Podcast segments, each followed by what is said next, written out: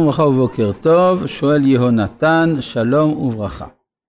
הרב הזכיר שאדם יכול לבטל בפיו מצוות עשה כגון תפילין. לצורך מה נתנה התורה אפשרות לבטל מצוות עשה? תודה ויום טוב. למה אפשר לבטל מצוות עשה?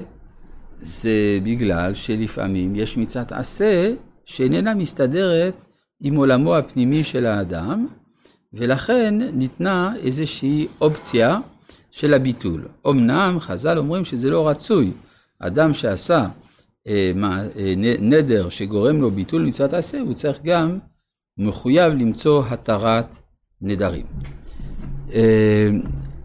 אנחנו מכן בתחילת פרשת מטות, בפסוק ב' של פרק ל', דיברנו על זה הדבר אשר ציווה השם.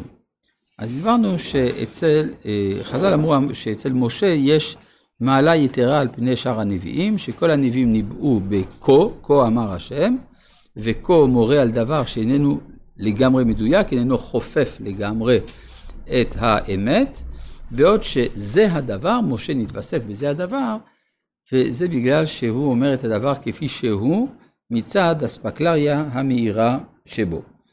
מה אחת המשמעויות של אספקלריה המהירה, שזה המדרגה של הנבואה של משה, זה שבדרך כלל כשעוסקים בנושא כללי קשה לעסוק בנושא פרטי, או כשעוסקים בנושא פרטי קשה לעסוק בנושא כללי. לכן הנביאים עוסקים יותר בעניינים כלליים והחכמים בעניינים פרטיים. ואילו בנבואה של אספקלריה המהירה יש יכולת לעסוק בבת אחת ביסוד הכללי ובהתפרטותו לפרטי פרטים, שעל זה נאמר זה הדבר אשר ציווה השם. אז למה זה מוזכר דווקא בהקשר של נדרים? זה לא רק בהקשר של נדרים, אבל אחד ההקשרים שבהם זה מוזכר, המעלה של משה, זה דווקא בהקשר של נדרים, בגלל שהנדר באמת יורד לפרטי הפרטים של חיי האדם. האדם נודר נדרים על פי הצרכים של המפורטים והפרטיים של אישיותו. ולכן שם יש צורך לרדת עד פרטי כוונתו, כי אם רוצים לעשות התרת נדר, אנחנו צריכים להבין מה הייתה כוונתו האמיתית. צריך לחדור אל עולמו הפנימי, כאשר מוצאים לו פתח להתיר את נדרו. וזה בעצם מה שירמז כאן בפסוק ג' איש, כי ידור נדר לשם, או ישבע שבועה לאסור איסר על נפשו, לא יחל דברו. אז מזה למדנו שאם הוא לא יכול להחל דברו, יש סימן שיש מישהו אחר שיכול להחל את דברו, וזה ההתרה של החכם.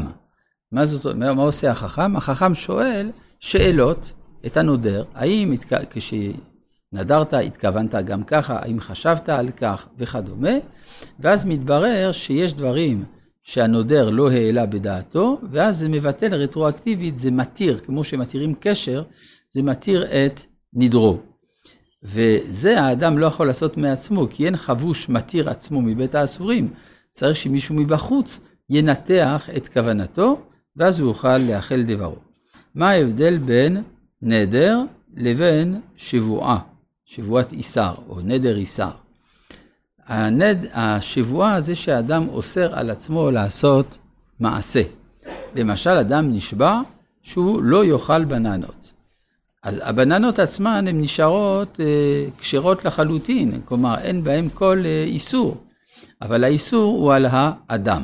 לעומת זה, בנדר, אדם אוסר על עצמו בננות כקורבן, כלומר מבחינתו הבננה היא דבר איסור. וזה ההבדל, אומרת הגמרא, בין חפצה לגברא, החפץ או האדם. זה דבר שאחר כך חדר לכל התורה הלימודית של רבי חיים מבריסק, שהרבה מאוד סוגיות בתלמוד הוא מסביר אותם על פי החלוקה של חפצה וגברא. בגמרא זה מוזכר רק ביחס להבדל בין נדר לשבועה. כן? כלומר שהשבועה חלה על האדם והנדר על החפץ. יוצא לפי זה שאי אפשר למשל לעשות נדר בדבר מופשט, דבר שלא קיים, שלא קיים במציאות הפיזית. כן, לעומת זה בשבועה הוא יכול. למשל, אדם יכול לומר שהוא נשבע שהוא ילך למקום פלוני או שלא ילך למקום פלוני, כי זה נוגע לגופו, גופו קיים. לעומת זה אם האדם אוסר על עצמו את ההליכה, כלומר, הליכה עליי כקורבן, זה לא יעזור, כי ההליכה איננה דבר ממשי. אז זאת אומרת שהשורש של הנדר הוא בא במקום יותר עליון מהשורש של השבועה, לפי הקבלה. כי הגמרא אומרת שנודר כנשבע בחיי מלך, ונשבע כנשבע במלך עצמו.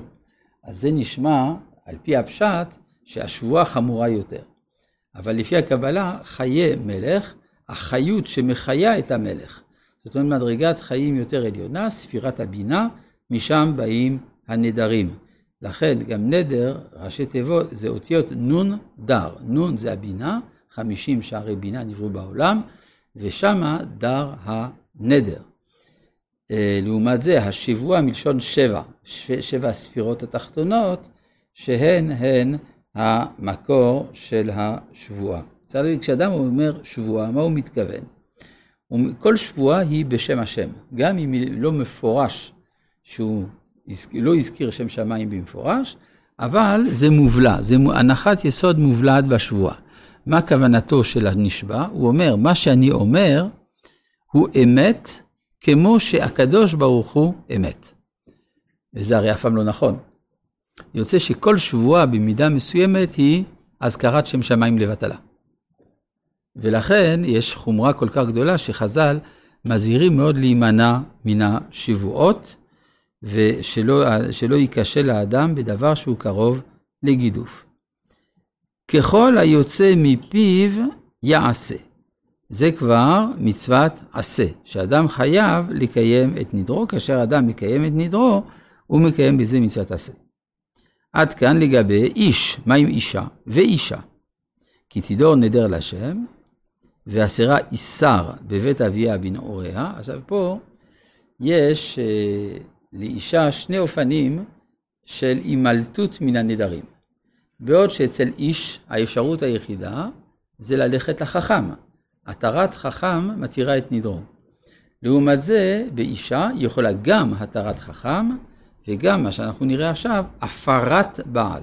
הבעל יכול להפר את נדרה. או הבעל או האבא, תלוי באיזה גיל ובאיזה מעמד אישי, יש אפשרות של ביטול הנדרים. אז נשאלת השאלה, למה? כלומר, למה התורה נתנה סמכות לאב או לבעל להפר את נדרי אשתו? היא אפילו לא צריכה חרטה. היא עצם זה שהבעל אומר, לא, הנדר הזה בטל, תלוי איזה נדרים כמובן, זה מספיק. הסיבה היא פשוטה. נשים נדרניות הן. כלומר, יש יותר נטייה אצל נשים לנדור מאשר אצל גברים. ולכן התורה הייתה צריכה לתת פתחי מילות נוספים על פני פתח המילות של האיש. זה לטובתה, כדי שיהיה אפשר לטפל בנטייתה הנדרנית. דבר נוסף, יש בעולמה של האישה יש הרבה רגשנות. טוב, זה גם הסיבה של הנדרנות היתרה. הרגשנות לפעמים מונעת את האפשרות של החרטה, ולכן צריך למצוא משהו שהוא חיצוני לרצונה, וזה הסמכות של הבעל או של האב. ההפרה היא בעצם כמו שאומרת הגמרא, מגז גייז, כמו שחותכים, חותכים עם מספריים. לעומת זה ההתרה זה כמו קשר שפתחו אותו מחדש. כשפותחים את הקשר, אז יש התרת הקשר, כבר אין קשר. לעומת זה, כשחותכים קשר, לא ביטלנו את הקשר, רק חתכנו אותו. זה ההפרה. עכשיו, למה גם הבעל יכול לעשות את זה?